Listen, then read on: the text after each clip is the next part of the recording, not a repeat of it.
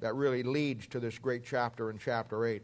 I told you how that Romans chapter 6, 7, and 8, really chapter 5, 6, 7, and 8, really begin to hit the heart of where we're at as Christians and all the things that we have to really struggle with.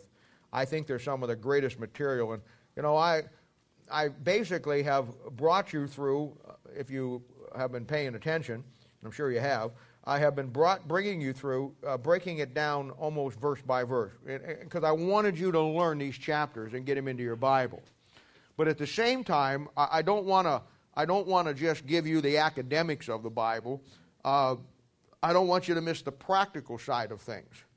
And so I, I thought this week, you know, before I entered into chapter 8 and really got into it, because I want to handle that chapter uh, really in a kind of a kind of a unique way uh, to help you grasp all that material because it's probably one of the greatest chapters in the Bible for you and for me for the victory that we ultimately have in Christ. But I, I wanted to I wanted to kind of take uh, what we've looked at and kind of put it into a perspective for us. Uh, give you a practical point of view of, of what this material is. We've given you the you know the the study guide, so to speak. We've broken those chapters down and basically defined it all for you. Now I like to take just one message and kind of put it back into a practical point of view that'll help you. You know, my ministry, I've always tried to be this way where I try to balance it out. I don't always preach to you. Sometimes I teach to you. Sometimes I combine the two. And sometimes we work things around to help you grasp a better understanding of things. I think there's a value in that. And, you know, last week we looked at the heart of Romans chapter 7 we saw that, uh, that the real issues in our life is our flesh. And we also know now that uh, from the book of Romans, chapter 7, that the law has no more dominion over us once we're saved. Your flesh is now dead, and your soul is free to marry uh, another, which is the Lord Jesus Christ. You know, everybody wants to be successful. Uh, and we can, there's no end of seminars that you could go to that that, that people who have been very successful in life, many of them are Christians. And uh, they, will, they will put on seminars. They'll bring in guys uh, around the country that are very uh, well off and have made some great uh, personal th- gains in their life. Many of them are success stories that they had nothing and now they've got everything. And, uh, you know, and many of them have made their own fortunes and made their own lives. And you can go to endless seminars where someone will tell you how to be successful. But over the years, studying my Bible and watching God, what He does in people's lives, and watching the men and the women that God has put into my life, I've come to the conclusion that success for a child of God is, is real simple. It really doesn't take a motivational seminar. It really doesn't take, uh, you know, to go to anybody's seminar. I think the true success that God looks for in any child of God is simply this a man or a woman who simply, after they get saved, you find out what God really wants you to do with your life, and then you give the rest of your life fulfilling that. I think that's the greatest definition of success that uh, we're ever going to find. And in light of Romans chapter 7, where we understand now that the problems that we all face is our flesh, you know, the bottom line is simply this the quicker you and I learn to deal with our flesh and start walking after Christ, uh, and the Spirit of Christ, the better off we're going to be. Every year, when it comes down toward this time of, uh, of, uh, of, of the year, you know, at the end of the year, I look back over this church at the people that, that over the last year has come through this door. You know what? People have come and, and, uh, and they're no longer here. And the people that maybe never really got plugged in, maybe somebody brought them and and uh, you know they've come in with problems into their lives. And many times uh, you know you've worked with many of them. And uh, they've had issues in their lives. And and uh, they never uh, they never made it. And it always bothers me because and i'll talk about this a little bit later on but it always bothers me because uh, the thing that i really look for and i and i know about the bible is there's absolutely no reason absolutely no reason for any saved person not to have the victory in christ jesus and I, I see people that come in, you know, and they, they, they, they seemingly don't make it. And they come for three or four weeks, or maybe a month or two months, and then, and then uh, you don't see them anymore. They start to get into the program and they start to go into a structure, and you try to teach them the Bible. Many of you have started discipling them. They come in with issues in their lives, and uh, you begin to try to work them through. And of course, uh, it lasts for about maybe a month, two months, and they all follow the same pattern. It's, it's, it's almost predictable. And yet, I want to say this before I, I, I go any farther in this. We have some people in our church that, that, uh, that I, am, I, I am so absolutely proud of. Many of you have come in with your into this church and you've had some issues in your life. And you know, I never, I never, never, never point a finger at anything that anybody's ever done in their life. We all have baggage and we all have things in our lives we're certainly not proud of, and we all have things in our lives that uh, when we didn't do what was right with God. And I'm certainly no one to point a finger at you, and you're certainly no one to point a finger at anybody else. We all are flesh, and we all have our up days and our down days. But I think the thing that impresses me more than anything else and gives me a deeper respect is that I've watched some of you folks come into this church who had some issues. You came into this church and maybe, you know what, you didn't get saved and nobody ever discipled you, or you just got saved, or you were saved a while back, but you never had anybody in your life, and, and you know, you, you, you got into some issues into your life, and those issues were kind of overwhelming to you, and, and, and you're sitting here today, and I know this to be true. You're sitting here today when, in actuality, you shouldn't probably be here. You shouldn't probably be here simply for this reason. Your problems were so overwhelming that in most cases, most people don't make it. And I have the utmost respect for you. I, I, it, you, it, it endears me to you who have, uh, that I have watched you struggle through things and do what is right in the face of situations that many times most people don't do what's right. You had an easy out and you didn't take it. And that means more to me by watching people and what they struggle with. So I want to preface what I'm saying today uh, and letting you understand that this message is to help you. I deal with people, and many of you deal with people, and you quickly learn. You quickly learn in dealing with people that life is about choices. You know, the whole Bible is a book built around choices. Do you know that? You realize that from Genesis chapter 1 to Revelation chapter 20, uh, that everything in the Bible is about a man having a choice? In the Old Testament, God came down to the nation of Israel and He established the nation of Israel as His people. And once He established them as His people, He gave the whole world a choice. He said, These are my people. I've set them in this land. If you want to have a relationship with me, you've got to come through them. Now you have a choice. You can stay where you're at in your pagan culture, or you can find God through my nation, the nation of Israel. That's your choice. When we get to the New Testament, God no longer has a nation, now He has a church. The church of Jesus Christ, the body of Christ. You and I, in our daily walk with God, we offer people a choice.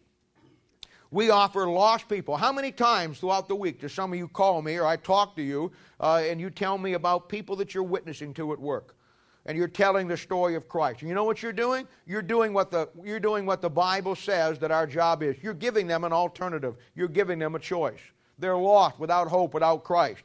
You're presenting out of the darkness into the light and giving them exactly what they need uh, in their life, and that is a choice. You know, once you get saved, the choice is not over. I mean, your eternal security is now set, and you're saved and you're going to heaven. But after you get saved, you have another choice. You know why? Because life is choices. And the next choice you have to make after you're saved, and it doesn't seem like it ought to be a choice, but it, it, it becomes a choice, is this choice. Are you, now that you are saved, are you going to give your life to God or are you going to keep it yourself? See? Life is all about choices. The Bible is all about choices. You know the whole Bible. Uh, I told this to somebody this week. I don't remember where we were. I talked to so many people and this week. I told somebody this week, you know, the Bible is built around two concepts a wise man and a foolish man.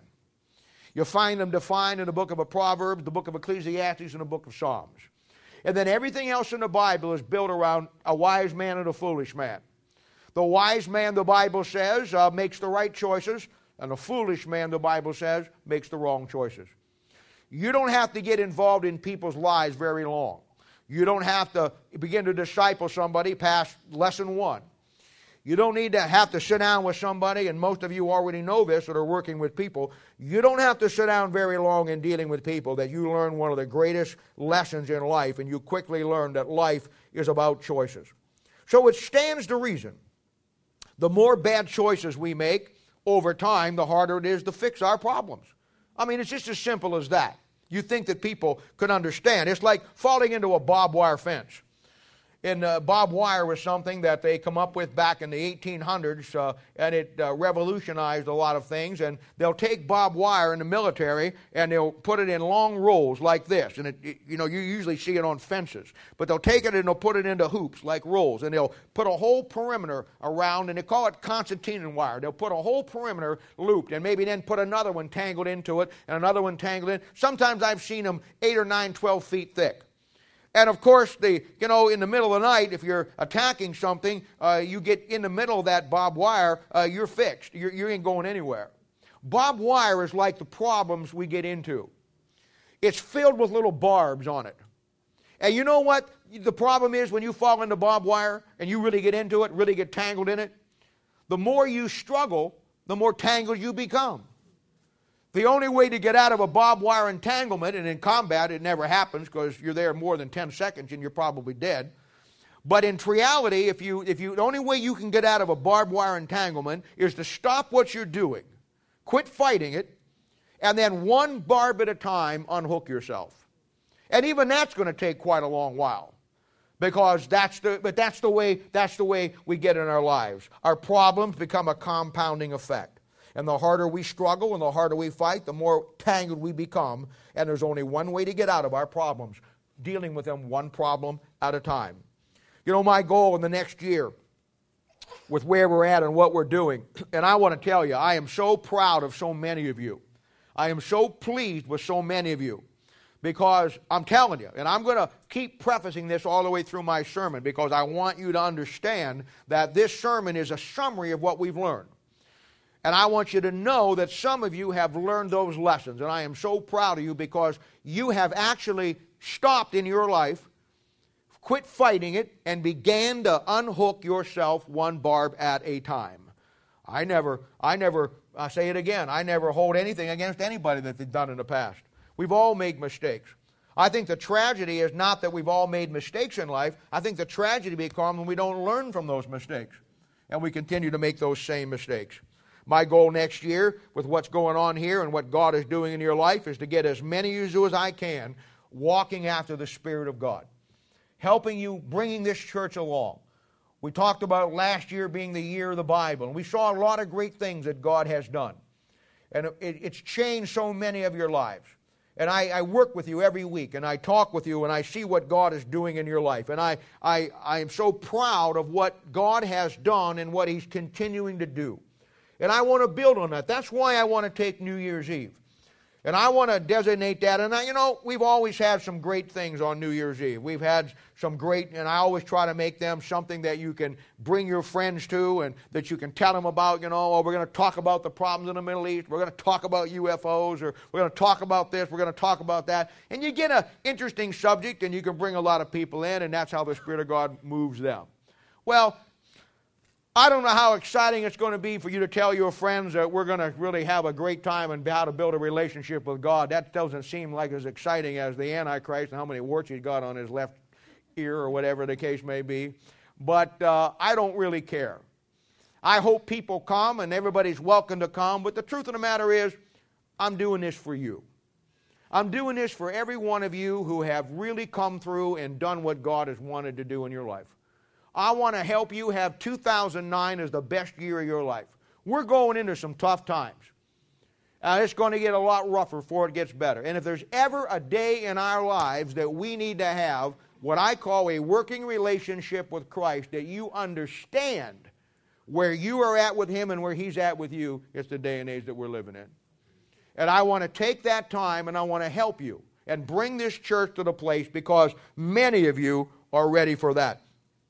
Look at Romans chapter 8, verse 1. I don't want to get into the book of chapter 8 in Romans yet, but I want to take this verse and use this today because it's a great verse. It says this There is therefore now no condemnation to them which are in Christ Jesus, who walk not after the flesh, but after the Spirit. Father, we thank you and praise you for the Lord Jesus. Help us today. Help us to take this lesson and lay it out and, and help these people, Father, who have, have come through some deep water. That's what the ministry is. It's helping people out of all of the things in their life that, that, uh, that would drown us and sink us. And Lord, we ask you, Father, to help us today. I thank you for all of the things that you've done in people's lives and how that, that, that you're such a good God. And, and Lord, that you love us. And I thank you, Father, for all that you do. We ask you now to bless our time today in Jesus' name, and for his sake we ask it. Amen. Now it says in Romans 8 1 that there is now, though for there's therefore now no condemnation which are in Christ Jesus, who walk not after the flesh, but after the Spirit. Remember, I told you last week that there was two times of condemnation? There's a spiritual condemnation where you die and go to hell, and you're condemned to hell. Then there's a physical condemnation. Now, an unsaved person gets the spiritual condemnation. But a saved person, that's what he's talking about here. Notice what he says? He says, There is now, therefore, now no condemnation to them which are in Christ Jesus. That's a physical condemnation. That's a condemnation of your flesh. You know what that condemnation is? That's a condemnation that you lose your family, that you lose your marriage, that you lose your life, that you lose your job, that you lose your health, that you lose something because you walk after the flesh instead of walking after the Spirit. And that's what it's talking about. No condemnation. Physical condemnation is the baggage that we have in life because of the bad choices that we've made. And I want to talk to you today and try to help you understand that uh, uh, we, uh, there's some things that we can do.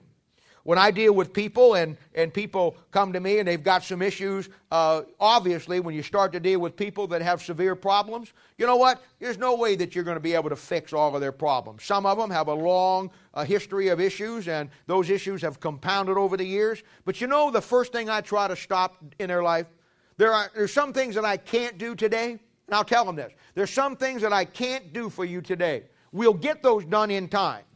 I, but there are some things that we can do right now. You know what we can do right now? We can stop making any more bad choices in life. That's what we can do today. We can put something in your life that will stop you from making any more bad choices in life. Let me ask you a question. If you go home from church today, knock on wood, don't hope this happens to nobody. If you go home on church today and uh, you, uh, your pipes froze last night while you were, uh, you didn't see it this morning, and you walk in there and you walk in your kitchen and there's got water hemorrhaging every place, water spurting out of the pipes. You got two inches of water on the floor. It's running down the steps. It's getting everywhere. What is the first thing you're going to do besides call Bubba? what is the first thing you're going to do? What? Oh, I love it. What? Oh, we are we are on top of our game today. Everybody in unison. What is the first thing we're going to do? Shut the water off. Well, if you've got problems in your life and you're hemorrhaging everywhere in your life, what is the first thing, and it's because of bad decisions in your life, what is the first thing you think we ought to start doing? Stop making bad decisions. See? That's where you start. There's some things you can do right now, and that is shut the water off. You know, bad choices are like going to the store and buying clothes. Do you ever notice that? Now, we've all made bad choices. I've made some terribly bad choices in my life, and I'm sure you have too. And uh, we all have, we're back in our lives, and it's like I said, this is not a finger pointing session this morning. This is a summary of what we've learned so we can get the practical point of view. Do you ever go to buy clothes? My, I, my favorite place is Walmart. I think Walmart has great prices and great clothes. But you ever notice you can got small, medium, and large? You ever know your bad choices fit in that category? You got small bad, small bad choices, and they don't seemingly affect you too much. You can get by with those. Then you got medium bad choices. And medium bad choices are a little more severe than the small ones, but you can still survive with that. But then you have large bad choices. Now it gets a little more complicated. But you ever notice when you go to Walmart? I don't know if this is true I, in other places, but I suspect it is. But you can, you know, you go to Walmart and it says small, medium, and large, and you get a deal. And I always get excited because the deal is small, medium, large for nine dollars.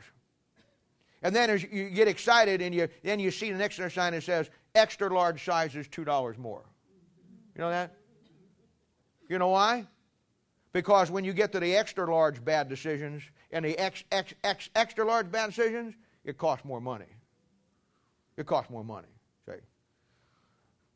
Bad decisions are like buying clothes. Some of them you pay a standard price, and in some of them there comes more of a price. And you know what? Some you can get away with, some will hurt you spiritually, and very frankly, some will destroy you spiritually in time.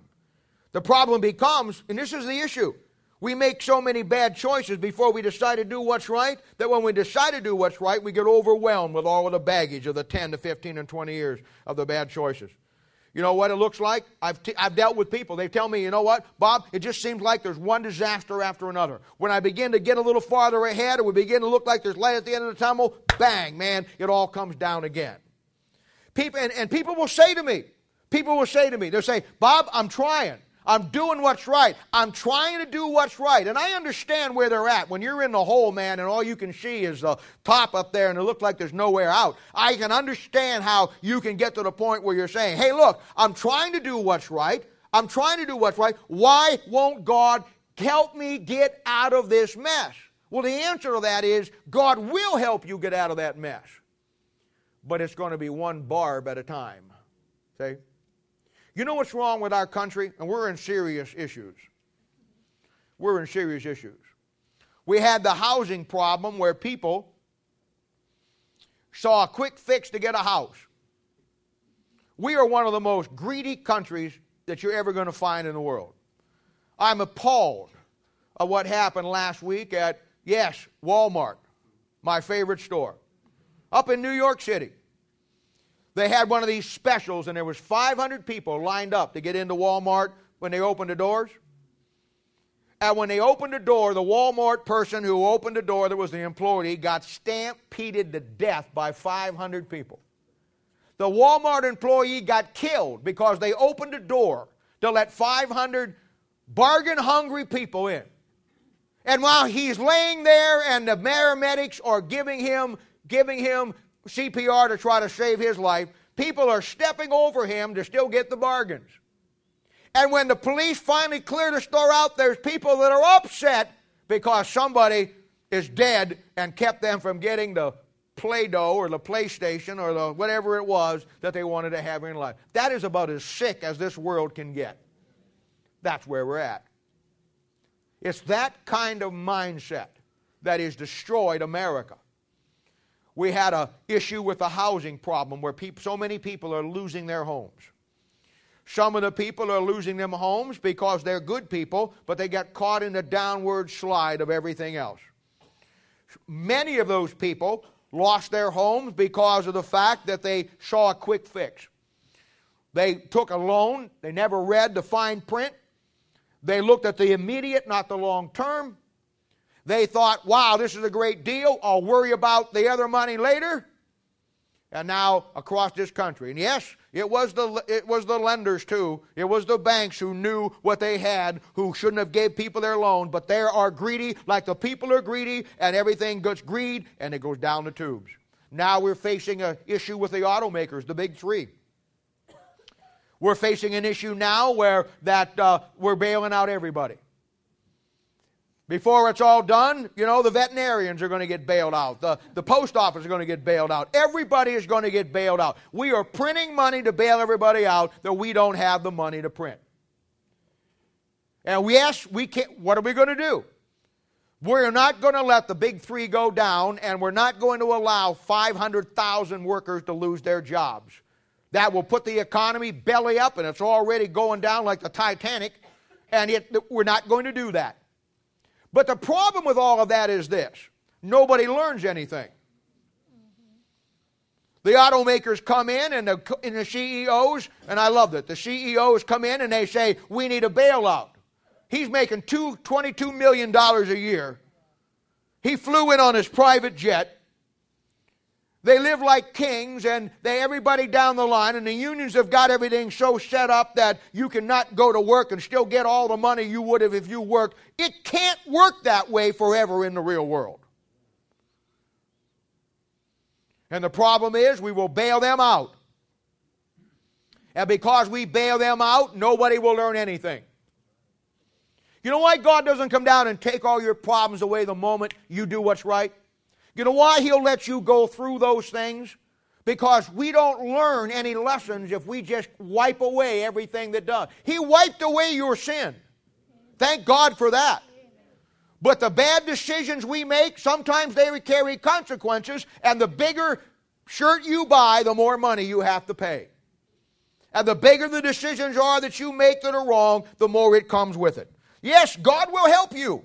God will help you get through it, but He's going to do it in your time. And if you think you're going to sow your wild oats and then simply pray for crop failure, it ain't going to work that way. You need to learn something and understand something out of Romans chapter 5, 6, and 7. Walking in the flesh will produce some long term consequences. I've told you before my favorite illustration. I worked at the Hoover Company, and I told you this before when I first got out of high school before I went in the Army.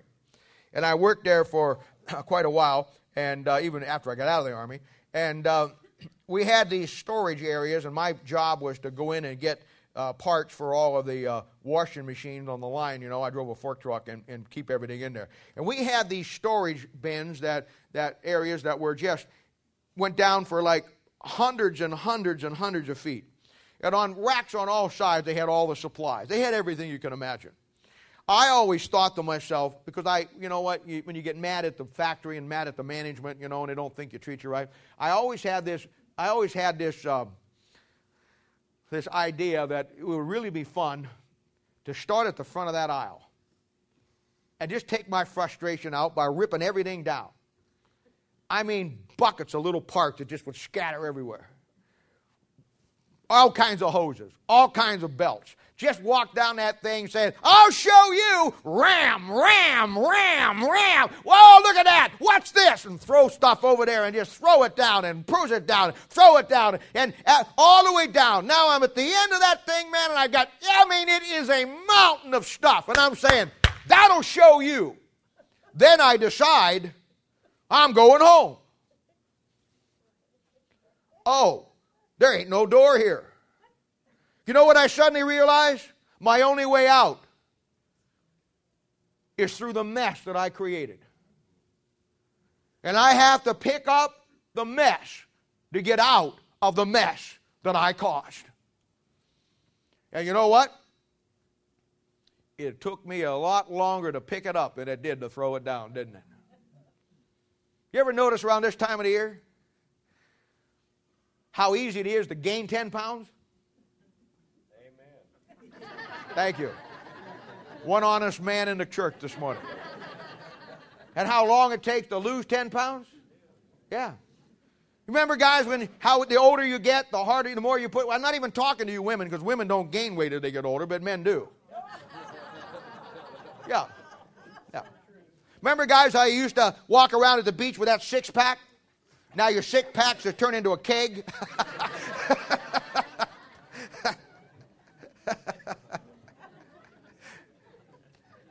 takes nothing. It took one. It takes one, one, one holiday. You step on that scale and it woo, woo, woo, woo, woo, you know, and the fire trucks start coming and everything, you know. Takes a long, longer to get it off, doesn't it? It's true everything in life. You know, 30 years in dealing with people and their problems, I've gained some tremendous insight. And I, have I've cataloged in my own my own little area where I keep things for help people, some of the major factors that, that contribute to some of the bad choices that we make. And this is why a lot of the people that, that come in with problems, I mean, some of them that come in, you know, throughout the year, and I'm here to help everybody. I'm an equal opportunity employer. Everybody gets a fair shake here.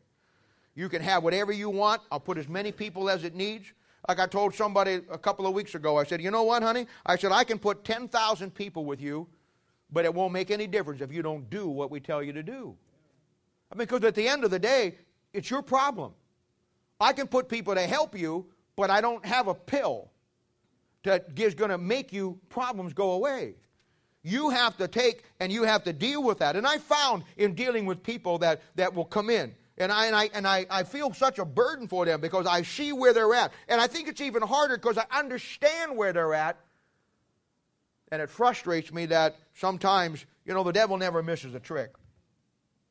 There was an old saying that I was growing up as a young man. I think Bob Jones Sr. said it the old man Bob said a lot of one liners that were so profound. And he said something one time that I had ingrained in me by all the men that taught me the Bible.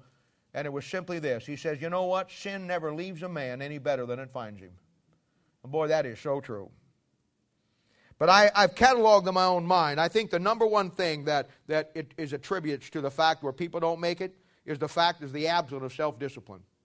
We live in an absolutely, absolutely, absolutely undisciplined society. I have never seen in some of the people that I've worked with uh, over the last couple of years that uh, the absolute lack of self discipline. People who can't do something right four or five times in a row. I mean, absolute dysfunctional breakdown of self control. And no self discipline will always lead to walking in the flesh. The absence of self discipline, uh, it will affect every area of your life. It'll affect your finances, it'll affect your job performance, it'll affect your family, it'll affect your children.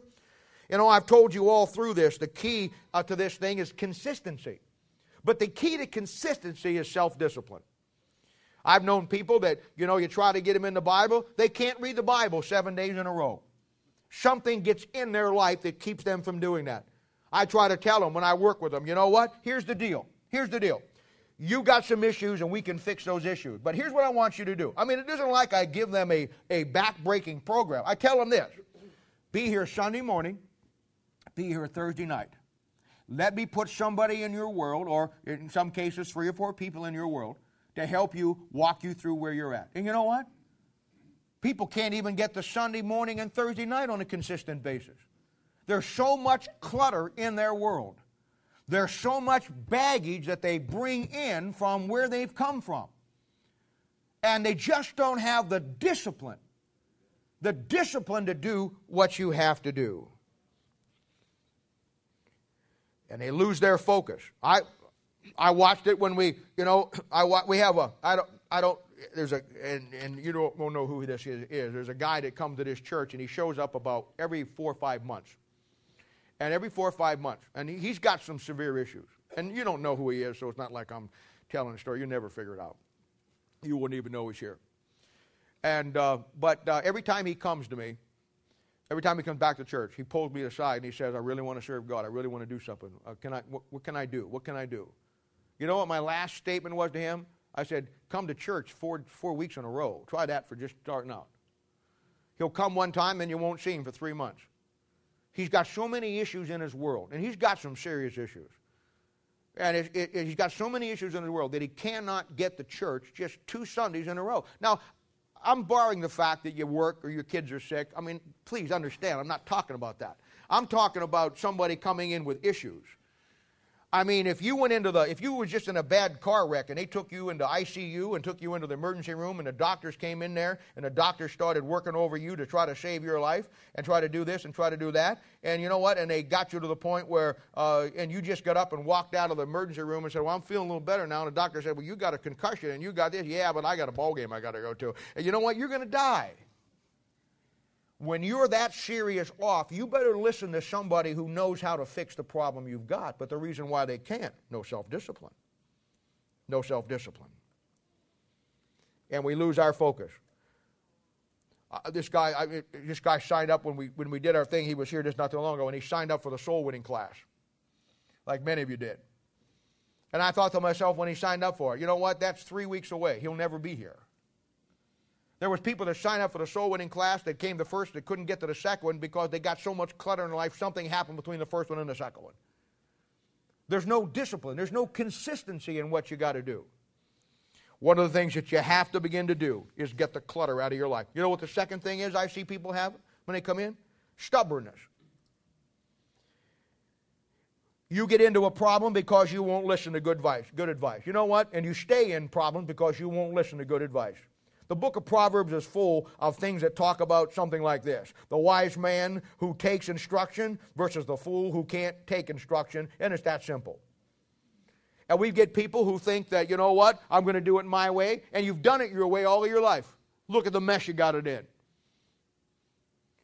We've got people that think that, uh, that they're not going to listen to anybody. I, I've had people that I have put you with, and you know this is true. You know, you know this has happened in our last five years people have come in, and when they come in, they're all broken up, and they're all this, and they're all that, and they want to do this, and they want to be a missionary to Timbuktu and everybody around the world, you know, and they're ready to get to come to Jesus time, man. And you know what? You begin to work with them, you begin to take them through the Bible, and you begin to see it isn't what two or three weeks that they start dictating to you.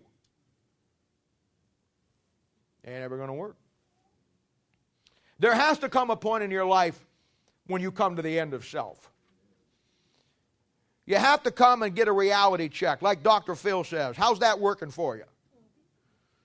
I mean, you've come to the point where nothing you've done in your life has put you into the mess that you're in. You have to re- realize that, you know what, you better change your stubborn ways and realize that you don't have the answers and get with somebody that does. You know the third thing I find? Pride. Pride.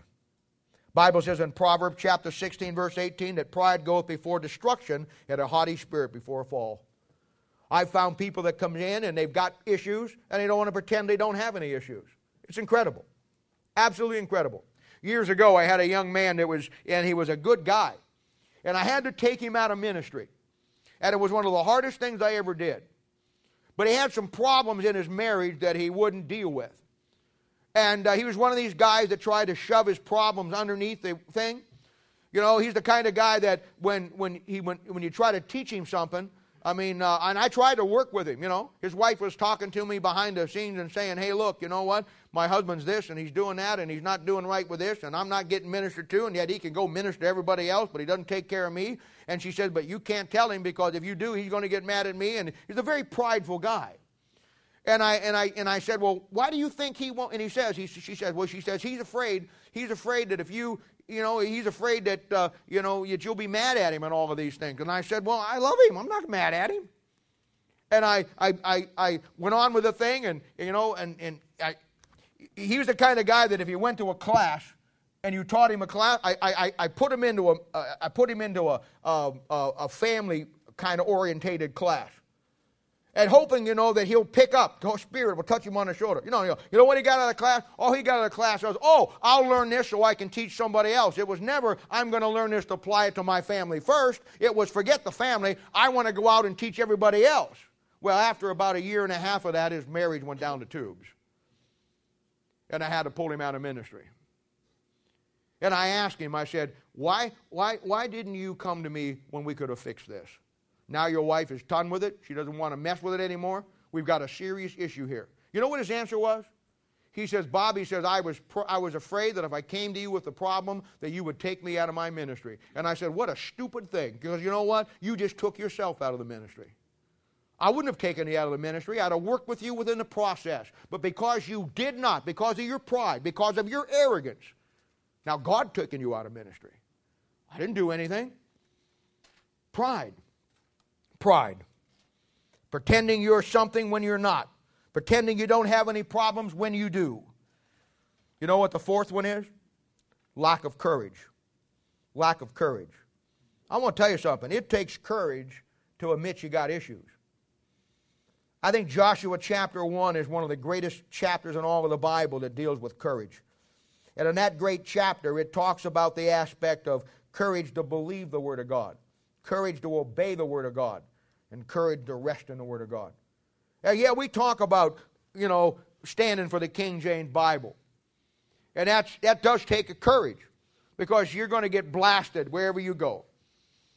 You're going to get blasted wherever you go. And you guys tell me all the time where you're at work. And Nikki was telling, Halliburton was telling me this morning about a guy she was witnessing to at work and talking about the King James Bible. And, and uh, you, you all do that. And it takes courage to be able to stand up for something when nobody else in the world believes it. But you know what it takes more courage to do?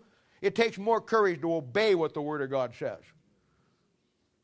It's one thing to stand up and proclaim it, it's something else to take it internally and obey what it says and then it's even harder to rest in it.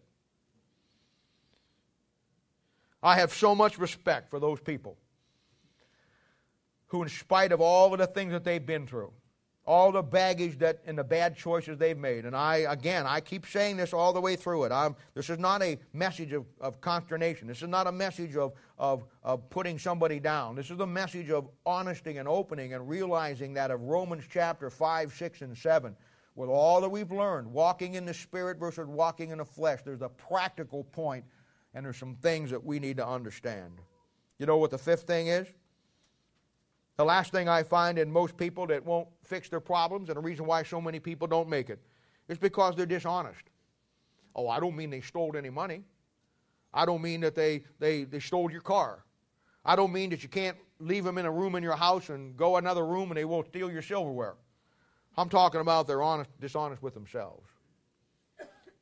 They deceive themselves.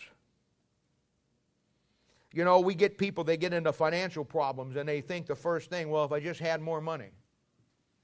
We get people that, that uh, you know, that don't read their Bible, and your answer will be, well, if I just had more time, I'd read my Bible.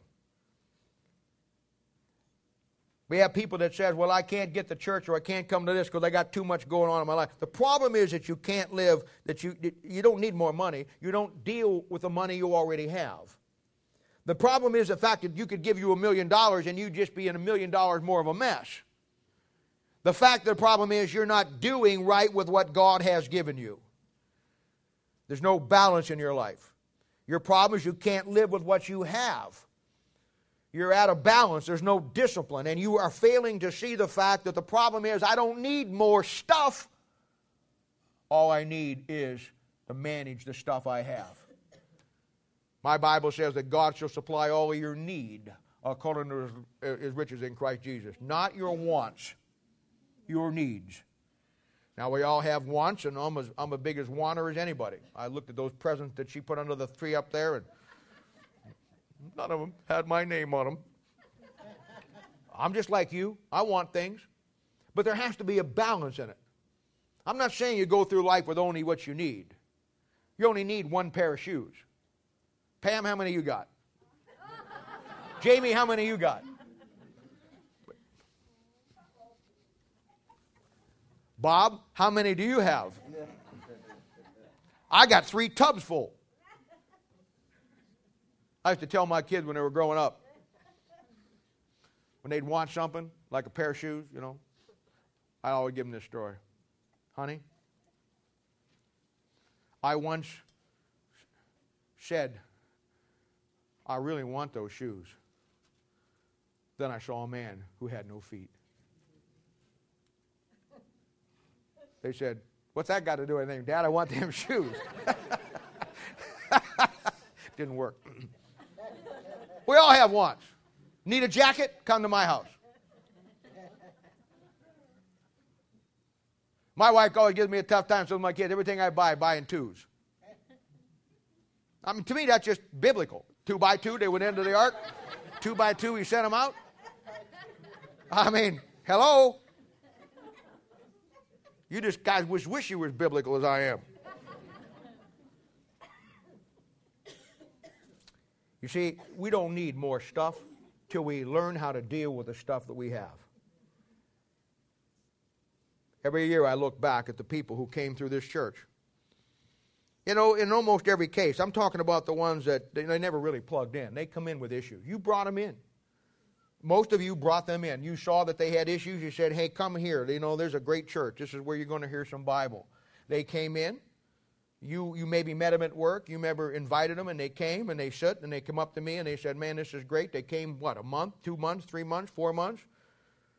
They came in and sat down with me, and we talked about the issues in their life, and they said, You know what? I really want to fix them. I really want to do this. I'm going to quit this. I'm going to quit that. Hey, all good, man. I began to work them with you and put them into you, and you began to work with them, began to disciple them, began to help them. Many of them, I put numbers of you around them. We've had people that men and women who've had some serious issues that I put, and I love it. Eight or nine people are like a little support group that they can call and they can help, and you help them get through those times. Why didn't they make it? in every case, in every case, almost without exception, in every case, they didn't make it because they couldn't overcome the baggage of 10, 15, 20 years of bad decisions. And they didn't have these things in their lives. And that's why I have such a respect for those of you that do. When I see somebody that comes into this church, and again, I don't fault anybody for the problems that you have. I really don't. When I see somebody come into this church who who have had nobody ever help them with the Bible. and maybe they never seriously got involved with the Bible or, the, or any church. And they come into their they come into the they come into this church and they actually want help and they actually do exactly what the Bible says. They let the people who are working with them minister to them. They actually get into their Bible. They actually get their three by five cards. They actually memorize the scriptures. They actually come Thursday night, Sunday morning, and everything that we do. They actually make this church their spiritual home. They actually take the things out of their life that are wrong and put the right things in and begin to make that transition. I have more respect for you than you'll ever know. The, st- the deck was absolutely stacked against you, and you're on your way. You're on your way. You know, there's two great examples of that in the Bible. And there are examples that you ought to mark in your Bible. The first one's Lazarus in John chapter 11. Now, here's a man that we know that he was dead. Dead in the Bible is a picture of an unsaved man. And then he comes back to life. Jesus gives him life, a picture of a man getting saved. But we see now that uh, he's got a problem. He was dead, unsaved. Now he's alive, he's saved. But the problem is, he's wrapped in grave clothes. Those grave clothes represents all the bad choices, all the bad decisions. Lazarus was a guy probably in his 80s, maybe in his 90s. He was an old guy. And you've heard me say before the longer you live, the more you bind yourself up in problems when you don't turn to God.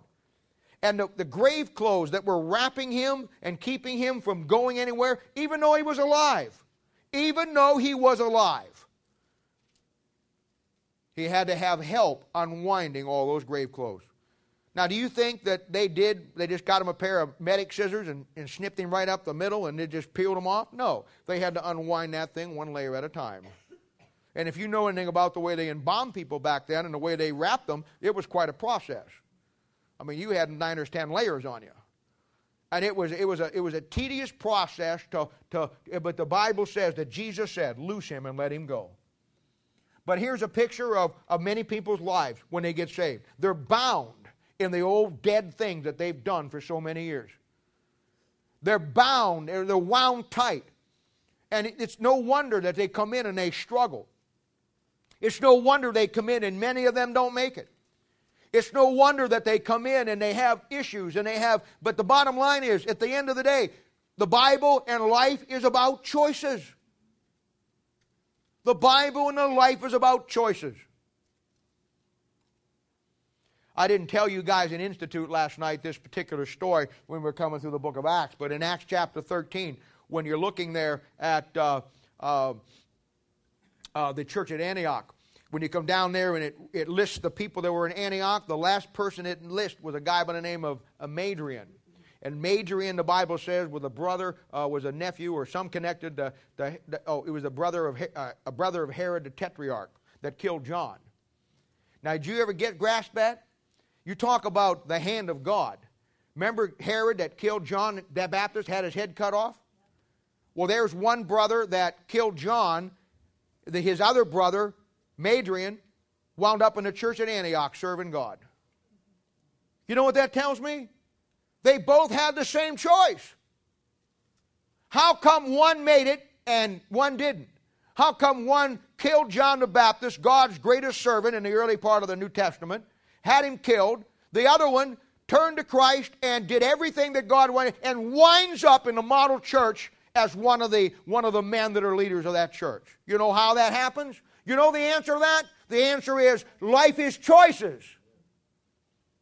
They both were raised in the same Roman Empire. They both were raised in the same godless scenario. One did it, one didn't. One made it, one didn't. You know why? Because life is choices. Life is choices and we make the choices we make, many times put us in a situation like Lazarus, where once we get saved, you need to stand still. You need to stand still so we can unwrap you. Then you have another example in Judges chapter 18, and that's my buddy Samson. Samson is a perfect picture of, of many people that we deal with in this church, that come into this church. And you're going to deal with at work. He's a perfect example of people that come into this church. He's a perfect example of most Christians that you find today. And they're good. You know, Samson's one of the nicest guys you ever met in your life. There's not, I, he's just a goofball. He doesn't do anything mean to anybody. He's just a clown. He's just a free care guy who just loves life. I mean, he, he's the kind of guy that if you met him, you'd probably like him. He probably would be a nice guy to talk to. Yeah, I don't ever see him bullying anybody. I don't see him ever being smart or mean to anybody. He's just a he's just your general garden variety nice guy, good old boy type of guy who just can't get a handle on it with God. And you're going to find that his whole life, his whole life can be summed up by the fact that he wanted to make his choices in life, and every choice he made was a bad choice. The friends he hung out with, the women he hung out with, the places that he went, I don't know of one good choice that he made all of his life. And you know where it got him?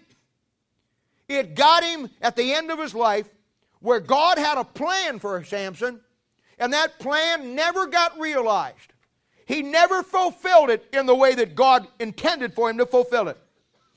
He never got used of God one time in his life till at the end of his life when God used him in spite of himself. Because he gets taken over by the Philistines. You know what that's a picture of? That's a picture of you and I doing our thing so long that the Philistines, the world, gets absolute control in our lives. And now here he is, the man of God, the child of God. He's, he's chained uh, between two pillars. And the world now is making fun of him. The world is laughing at him. The world is making sport with him. They've stripped him naked. The world is standing around him. And where he should have been open and transparent for God in dealing with people, no, no, no. He had to play the game, play the man, be the fun guy. And now he's the laughing stock, the man of God, a saved, born again child of God, the laughing stock of the world, chained to the pillars of the Philistines. He's out of control of his life, and the Philistines now have him under control. They put his eyes out. Those were the eyes that he lusted after the women with. Those were the eyes, the first words out of his mouth. The first time you find him opening up his mouth and saying anything, he says, I saw a woman.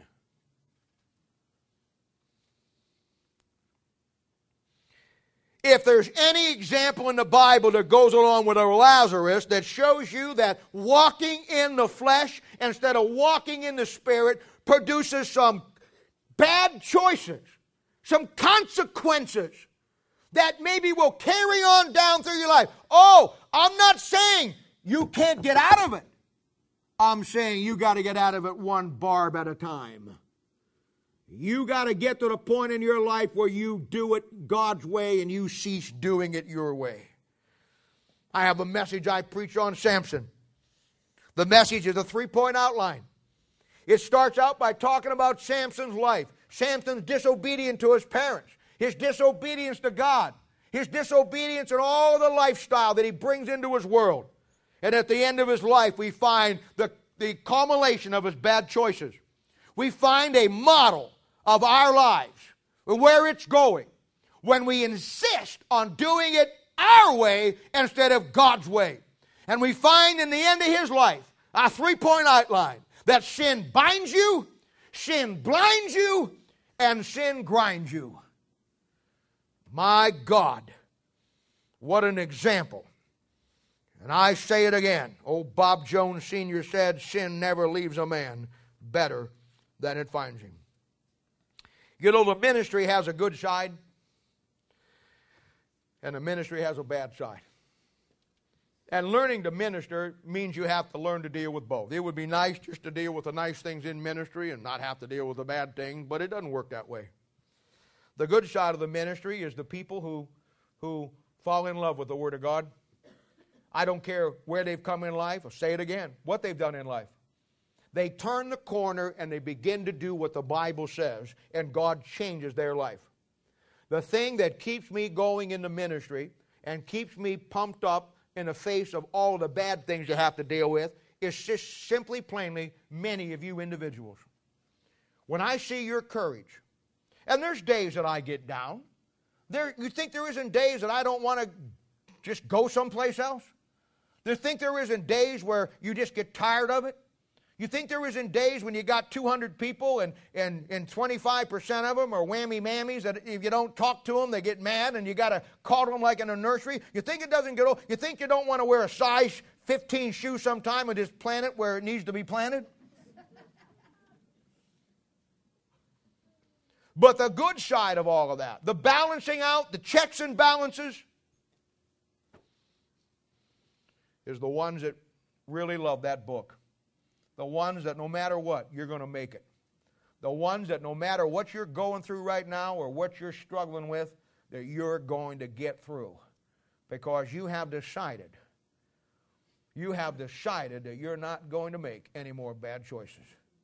You have decided you're going to do what God wants you to do. You know, I had to go over to the doctor the other day, and I, it's over at the hospital in St. Joe Hospital. And I, I don't hardly go any place. And I don't just me. Every place I go, everything I look at, everything I read, I'm always trying to put it in some kind of spiritual. And I'm not even trying. It just comes into my head. I don't even know. I'm, I think I've got brain damage someplace along the line. And I'm walking in here and I'm thinking to myself, you know, a hospital's a lot like a church. A hospital is a lot like a church. You have two kinds of people in a hospital. You have two kinds of people in a church. In a hospital, you have two kinds of folks. You have people who are patients and people that work there. At a church, you have the same kind of people. You have people who are patients, and you have people who work here, helping the people that are sick. That's our job. That's our job. That's our job. And yet, you're going to find that people come in, and the bad side of it is people who have great potential. And I think it bothers me more than anything else in the world because I don't care what you do. I really don't. I don't care what you've done. I, I don't care. Uh, we could, we could have a show me, tell me night, you know, and we'd all be in the same boat. I don't care what you've done. What bothers me and hurts me more than anything else in the world, and it's probably for me, who, is a, who am a people person. I mean, come on. I love people. My life is people. The thing that hurts me more than anything else in all of this world is to see a young man and a young lady that I see underneath the baggage has the potential to do something for God, but never realizes that potential. That to me, that's the most tragic thing I can think of. I, I don't think I've ever met maybe one or two people in my life. Maybe only one or two in almost 35, almost 40 years in the ministry. Maybe one or two. And I can't even think of their names. I'm just giving me an out. I don't think I've met more than two people in all of my life that I saw, of all the people that I've met. I don't think there were more than two people that I said to myself, they'll never make it. They're so far gone, they're so far bad, just forget it.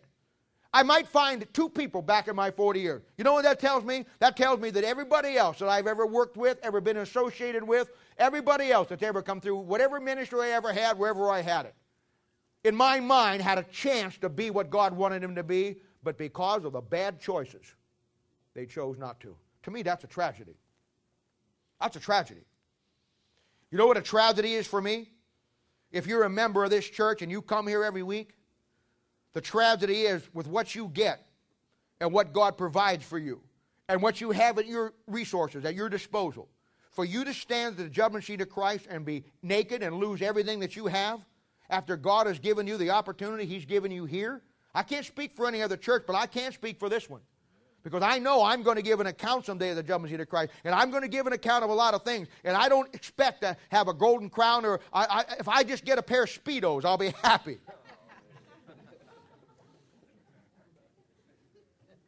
That'll be a sight. you laughing at?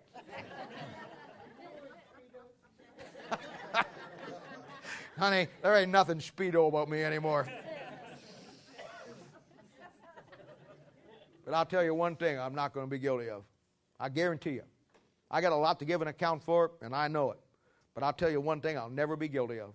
That is not providing you with everything you need 24 7 in this church. There is absolutely no reason for you not to get everything you got coming to the judgment seat of Christ other than you choose not to. I'm just telling you. I'm just telling you.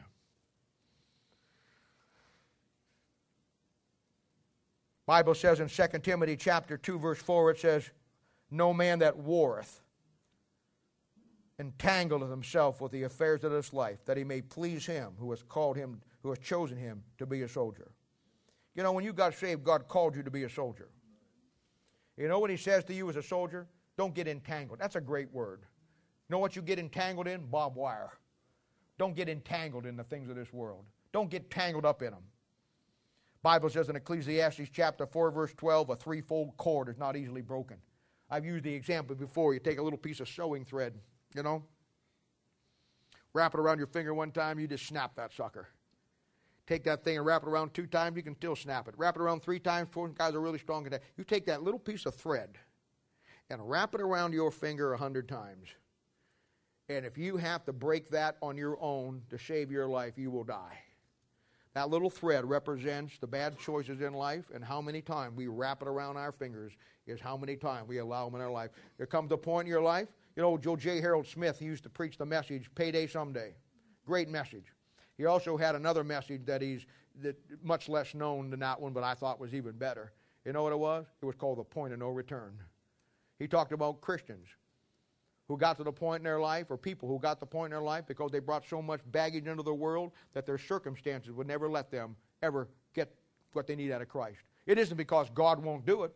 It's because of the circumstances in your life, the baggage you're carrying. You really is, eh, think of it this way: you're a swimmer and you're swimming. How long can you swim when every time you make a bad choice, somebody puts 10 pounds on your ankles? That's why the Bible says, and Paul says, the, the weight that so does easily beset us in the book of Hebrews. You get to the place in your life where your circumstances, uh, your daily life is so out of control, you have no say in it anymore. You don't control yourself. Yourself, you, your circumstances now control you. That's a bad situation to be in. We can reverse that process. I see people come into this church with issues. You know what I think of? I think they look like they're in a canoe and they've lost their paddle and they're in a raging river and they can't get out of that canoe. They can't stop that canoe. They can't guide that canoe. They are a victim of that raging river and that river just takes them wherever it wants to go. And many times our circumstances do the exact same thing. We're out of control. We're in the boat, but we ain't got a paddle. I won't tell you how the rest of that goes. We're in a boat. We have no paddle. We have no way of getting out, no way of stopping it. And wherever life takes us because of our consequences and choices is where we go. Well, you know what we want to do? We want to throw you a bo- rope. We want to get you out of the boat. We want to get you to the place where we help you get into the place in your life where you need to.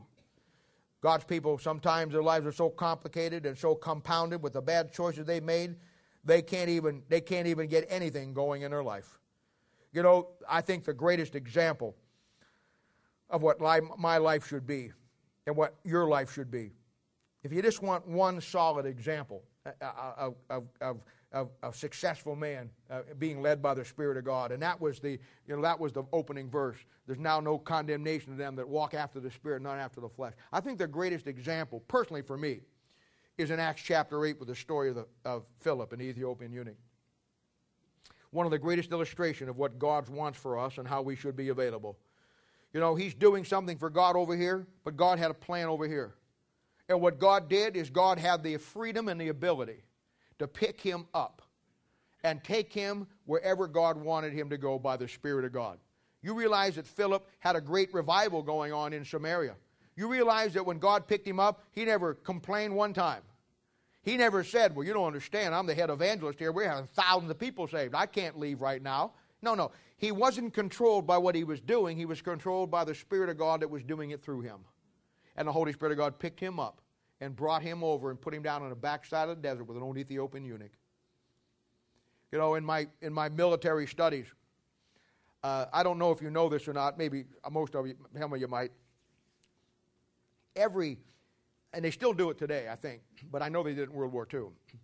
At the end of World War II, there was such a pride in the military uh, organizations, like the different, different divisions, that each one of them kind of did a, a history yearbook.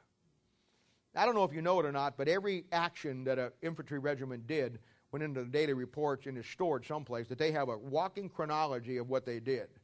And every, every regiment had an, uh, an assigned photographer that took pictures.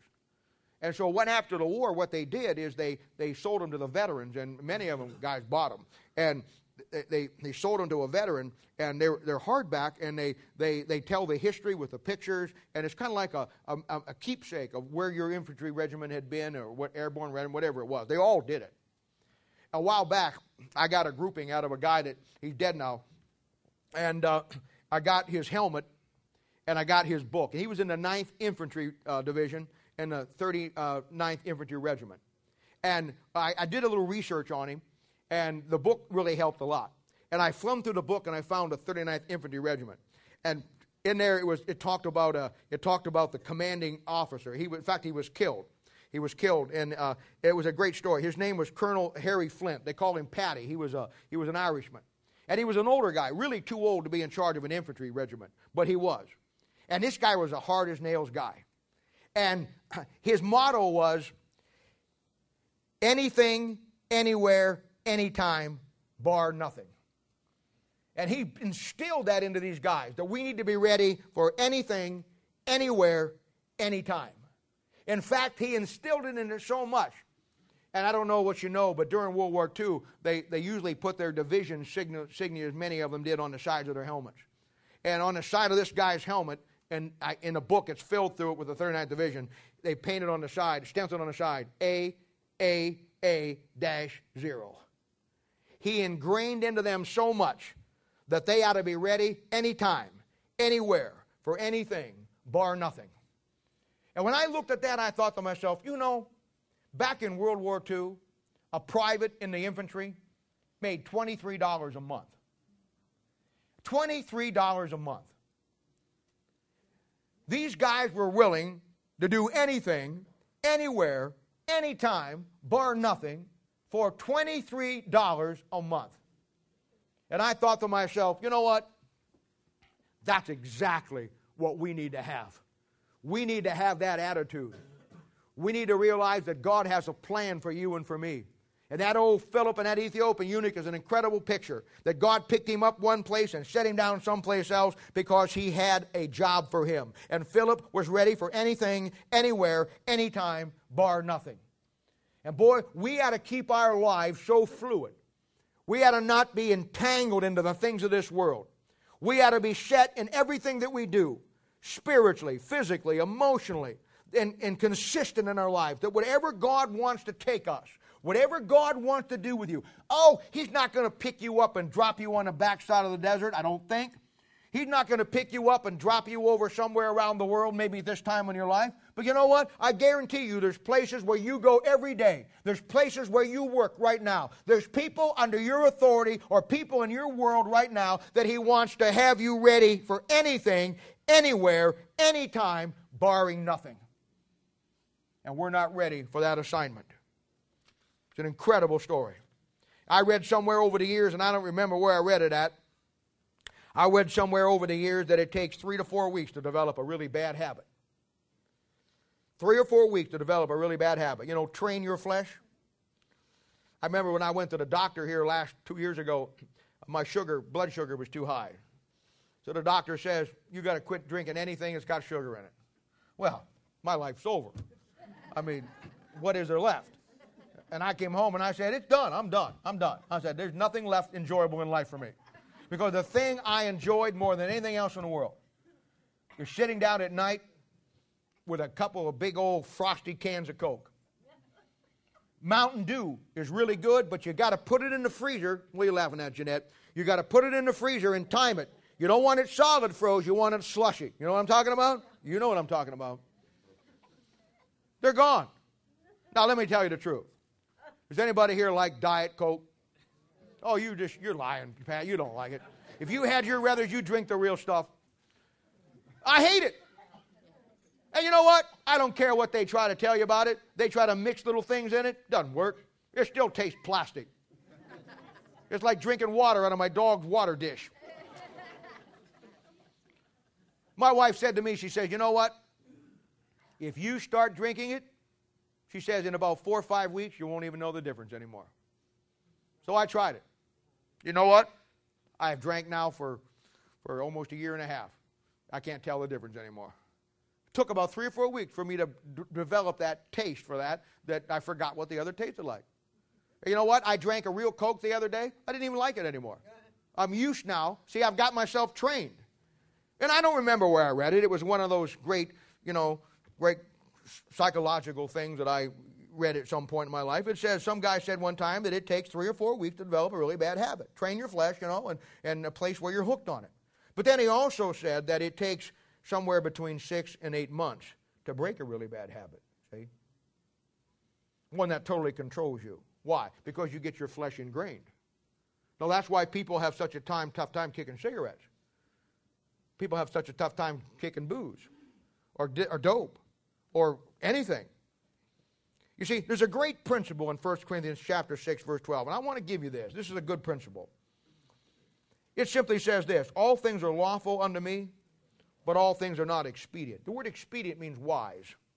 Then he goes on and says, All things are lawful unto me, but I will not be brought under the power of any. Now, you know what that verse says? The verse says we're not under the law. We can pretty much do whatever we want to do. We don't have any restraints like the Old Testament law did. And Paul's saying there, you got to use some discretion. He says all things may be lawful, but he says you got to be careful that what you do that is okay don't take control of you, that you're always over it, it's not over you. See? That's what he's saying. Now, another great verse that goes along with that is in 1 Corinthians chapter 10, verse 23, where he says basically the same thing, but then he, he explains uh, a little bit farther. He says, All things are lawful for me, but all things edify not. Now, that's a great word, edify. That's my job as a pastor, by the way. I mean, I may do a lot of things to you, say a lot of things to you. Some of them aren't so nice, some of them hurt, some of them you don't like. Uh, but the bottom line is, at the end of whatever I say, I don't ever want to leave you down in the gutter. I may run over with you with the bus, but I will back up and see if you're all right. That's edifying, see? That's edifying. My job is to always leave you. I don't care when it is. If it's Thursday night, if it's Sunday morning, if it's our one on one time together. You know what my number one focus is? My number one focus is to always leave you better than I find you. That's my, that's my focus. Whatever I do, you come over to my house, I want you to leave better than when you came. I want you to leave stronger. I want you to leave more encouraged. When we meet on Sunday morning, I may say some hard things sometimes. I, I haven't purposely tried to do today. I've tried to not make this in a, in a general sense, uh, as a summary. But I'm sure that it, it, fell on some of your toes, maybe. I don't mean to do that. But you know what? Uh, it's, that's, that's, it's Edifying is the key. I want you to leave here better than you came. And you know, the word edify means that I help you. It picks you up, it encourages you, it admonishes you, but with a helping hand. It rebukes you, but with a loving offer that I'll help you. See? In other words, encouraging you, but never destroying you. Uh, when it comes to the ministry and dealing with you, I'll never do anything to destroy you. I'll never do anything to destroy you. You may do something to destroy yourself, but I'll never do anything to destroy you. Because my job, and really your job as a Christian, is we need to edify each other. We don't, we don't do any value of tearing each other down. We, we, we exist here to, if everybody in the church would edify everybody else, that's the way it's supposed to be. You say, what's the point of all this? The point is this when you walk in the flesh and not in the spirit, it takes a lot longer to fix it than it does to break it. And my friend, the longer you wait to do it right, the harder it becomes. I know a preacher, his name is Greg Eastep. And Greg Eastep, back in the 60s and the 70s, somewhere got the idea that as a Christian, we don't have to pay federal income taxes. Greg Eastep had a ministry went around the churches and he showed people how that in the Constitution that we really don't have to pay federal income taxes and therefore many, many churches, many, many pastors, along with Greg Eastep, stopped paying federal income taxes. Greg Eastep is now in a federal penitentiary someplace. You ever go through an IRS audit? in my life, I've never, I mean, I went through the audits, but I mean, I, I told my, my, my guy, I said, here's the bottom line. I said, don't, don't give them one more dime than they deserve, and don't give them one less dime than, than you have to. You know, give them what they need. Don't ever play with them. And I, I, I've, in my lifetime, I've dealt with two or three people who got clobbered by the IRS. I had one guy years ago, and he was a nice guy, and he wasn't, he wasn't a crook by any stretch of the imagination, but the IRS doesn't care. he got the idea that he, I don't know where he got it, but he got the idea that he, he wasn't even saved at this time. And they got the idea that he could get a 501c uh, tax exemption and start a, a, church in his own home, calling his family to church. See? And therefore, he didn't have to pay income tax. And he got the 501c, and for, for nine years, he didn't pay taxes. But in time, they'll catch up to you.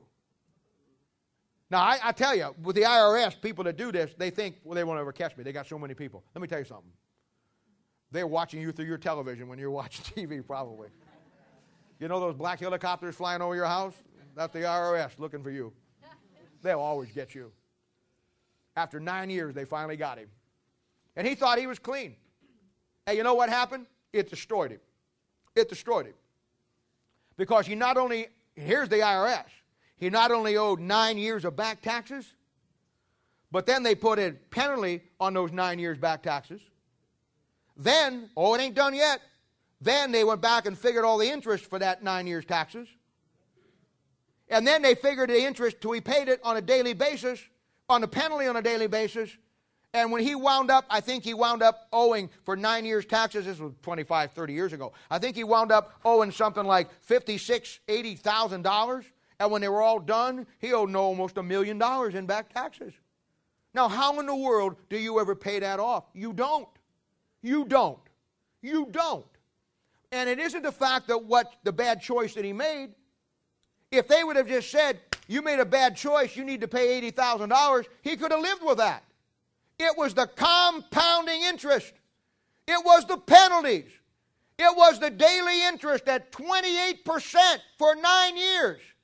My point is this bad choices that you make in life don't just stay single bad choices, they compound themselves. They add interest to themselves. They develop themselves. They add a penalties phase to it. And the interest is compounded every day of your life. You want to hear a miraculous story? He got out of it. He came to one of my Monday night Bible studies, and I won him to Christ. He told me this story. Scared me to death. I thought, what in the world? This guy's going down to Leavenworth. But when he got saved, when he got saved, he actually, literally, and some of you that are the old timers would know who this guy was if I told you his name. He actually, when he got saved, he got saved. He had come to the end of himself. And through the process of getting a lawyer, Roni Deutch, you see her on television? Roni Deutch saved me pennies on a dollar. See? I don't know who he got but he got he got a lawyer. That that lawyer got it broken down to the place where he got him off. But here's the thing. He lost everything he had. He lost his house, he lost his car, he lost his job. He lost he basically had to go down to nothing and start over again. But you know what? He made it. 5 years later, his life was functional he was doing God's service. He was in the ministry.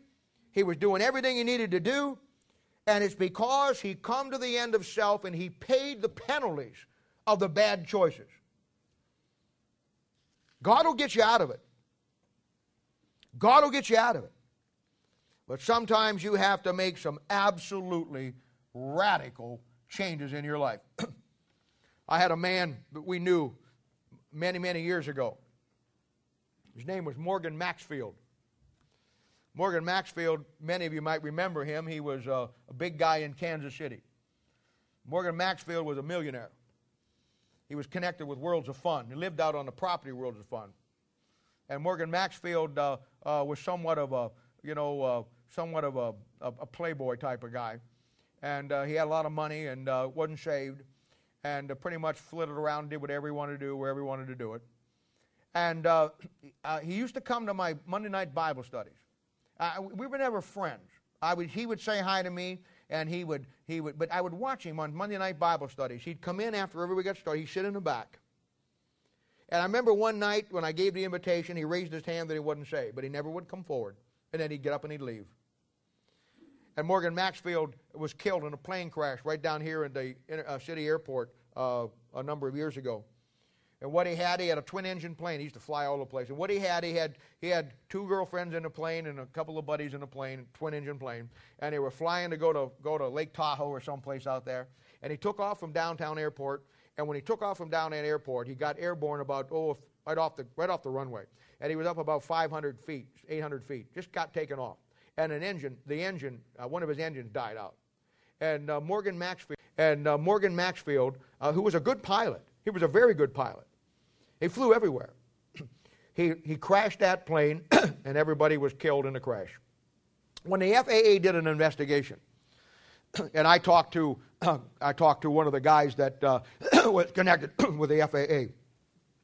He said that when they put it all together, when he took off the engine of that plane through a rod, and he said the engine still functioned, but what Morgan tried to do is he tried to come back in and land and he said that was that was the that was the wrong thing to do. He said the guy said that when you get into a situation with a twin engine plane, it's got two engines on it, and you're you're getting off the runway and you're just at a low altitude, and he was like about 800 900 feet. He says you will never get back to the field. He says what you have to do in that particular case is the most unnerving, the most terrifying thing that you could ever think of doing. He says you got to ram both throttles forward he says the plane is going to vibrate like it's going to come apart because that engine is throwing that rod around in there. But he says you got to bank that plane to the left, put it into a steep dive, even though you're at 900 feet, a steep dive that you're going to pull out before the, and you've got to pick up speed. In other words, you come up when it starts to go crazy, you got to ram the for- throttles forward, turn it over, and come into a, a sweet dive, pick up some speed because the problem is you didn't have enough speed to stay up. And come around and pick up that speed and bring it all the way around and then bring it in and, and then try to land it. That's the only way you can survive that kind of, that kind of problem. Well, he said it's a terrifying thing. He said when you ram those throttles forward, the whole plane just feels like it's going to come apart. He says the whole, it's terrifying. He says that when you got a plane that's only 800 feet and it's shaking like that, to be able to put that plane into that dive, that steep dive, and hold it around is the most terrifying thing you could ever. It takes absolute concentration and absolute uh, poise in everything that you do. In other words, some circumstances of life, like his, require an ultra radical move to survive. The norm doesn't work anymore. The standard things won't fix it. There's some circumstances you find yourself in that all you can do is make that radical turn to the left, ram the throttles forward, and bring that baby around. And most people, unfortunately, like Morgan Maxfield, either did not have the expertise or the courage to be able to do that in the moment of a time of panic. And that's no reflection on him. I would have been there, I'd have probably been jumping out the window. But that's what happens many times in our lives. We have to make, we have to make those radical decisions. We have to make those radical decisions. You know what? Let's let's face it, in the light of the next message, when we get into Romans chapter 8 in particular, there's two things you're going to come to realize, and this fits right in what we're talking about today. You only have one body to serve the Lord with, you only have one life to give Him. And we waste so much of that time and we ruin our bodies with all the things that we do to it. There's going to come a day when we won't have, we won't have anything to be able to give God. We have to, we have to keep our bad choices and our bad, uh, our bad uh, decisions to a minimum. One last thing I want to say, and then I'm going to be done. I don't want to leave you without giving you a solution. I don't want to say the things I've said without bringing the edification in it that if you find yourself in that way this morning, I'm going to tell you what you can do. You know, I watched this week the sentencing of O.J. Simpson. I don't know how many of you got to watch it. It was one of the most compelling things I think I've ever seen in my life. I, I don't really follow it, and I don't really care one way or the other whether he's guilty or he's not. That's not my point. What I saw was this. If you saw the whole thing, when he stood up before the judge sentenced him, and he was a woman judge, she read him the riot act. He had just stood up and made a very tearful, remorseful plea for mercy. He had been found guilty on all counts. It wasn't a point at this time where he was asking for justice because justice was going to put him away for a long time. He made a very good plea, a very emotional, and he asked the, basically the judge. He tried to explain his position and he basically asked the judge for mercy. Let me tell you something. Judge didn't show him any mercy. For about 9, 10, 15, 12 minutes, she systematically came down a list of things and just took him apart. She dealt with his arrogance. She dealt with his, his underhanded stuff with all the money and the Goldmans and all the things that he said. She left him absolutely, absolutely stark naked before she sentenced him. She did to him what nobody had ever done in the history of his life. Judge Ito, whatever his name was, he never came close to this gal. This gal terrified me, and I wasn't even in her courtroom. Well, I'm never moving to Las Vegas as long as she's on the bench. She was something else. She took him apart. And she absolutely showed him, right or wrong, you can decide, I don't care. That was not my point. Right or wrong, she absolutely showed him absolutely no mercy. I sat there watching that, and I thought to myself, you know what? The truth of the matter is, there's not a whole lot of difference between us and OJ. We just never really got caught. Oh, maybe we never killed anybody. But as I sat there and I listened to her read him the riot act and just strip him down and show him absolutely no mercy, I thought to myself, you know what? I am so thankful because I'm just as guilty as he is. I'm so thankful that my judge showed me mercy. The Lord had every right to treat me just like she treated him. The Lord had every right to throw the book at me and send me away for in a lake of fire. And yet my judge, unlike that judge, showed me mercy. And I thought to myself, I am so thankful I'm saved and that my judge, my God, is a merciful God. Now, I never want to leave you any better than I find you, ladies and gentlemen. Now, let me give you five things if you find yourself in this scenario, and then I'm done. We've got plenty of time here, don't worry.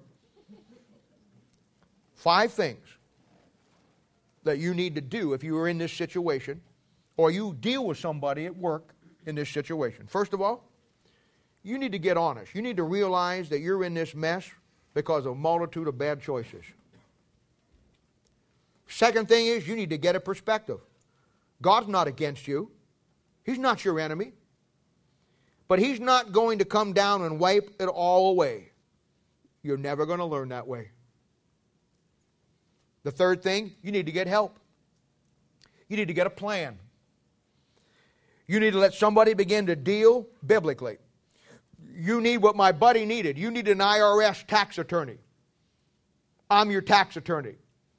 I'll put a plan together. I'll get you around the penalties. I may not be able to get you around all of them, but I'll show you how you can get through them. I'll show you how you can take a million dollar debt and squash it down like Roni Deutch to a couple pennies on a dollar. But you need to stop making bad choices. You need to begin to deal with this problem, recognize this problem, get yourself out of the way of this problem, and then the fourth thing,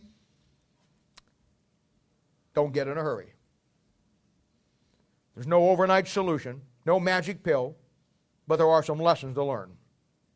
And then the fifth thing, and this should have been the first thing, but I want to use it for dramatics here, so let me put the first thing last. Put God first in everything you do. Because this has been the real issue all along, you know. So many people, when they get into the bad circumstances, God's people, when they get into bad circumstances, they make God their enemy. They get mad at God for a situation that they caused. God had nothing to do with it. God has nothing but the best for you. It's our bad choices that make these things happen, and then we get mad at God. That's the worst thing you can do. Put God first in everything you do. Bible says in James chapter 4 verse 8, draw nigh to God and he'll draw nigh to you. Make God your closest ally in this time. Make get so close to God in everything that you do. Prioritize your life and put God and the things of God the number one place in your life. It is your only lifeline. It's the only way out. It's the only thing you're going to be able to do to fix your scenario. And then you're going to have to start a program of accountability for your time, for your family, maybe for your finances, or whatever else you're dealing with in your life. Accountability is absolutely crucial. And the problem with that is that most people don't have the discipline to, to do that. But let me just say this to you, and I'm done. That's what this church is here for. There is absolutely no reason for any man or woman who's a member of this church for you not to stand at the judgment seat of Christ and have everything that God wants for you. There's nothing held back here. There's nothing that you can't have. There's nothing that you can't accomplish. There's nothing that you can't do. But it's your choice. And again, I want to say this before I close. I am absolutely so proud of so many of you. So many of you were faced with scenarios that were over overwhelming. So many of you came into this church with issues and problems, and you struggled with things that most people never get past. You had compounding issues, and yet in your life you chose the right course. You've put the things out of your world. You've quit making bad decisions. You let people help you make the right decisions, and you're well on your way. And that's why this New Year's Eve, I want to help you go the extra mile. I want to begin to edify and add and bring into those things into your world everything that you need to be everything God wants you to be.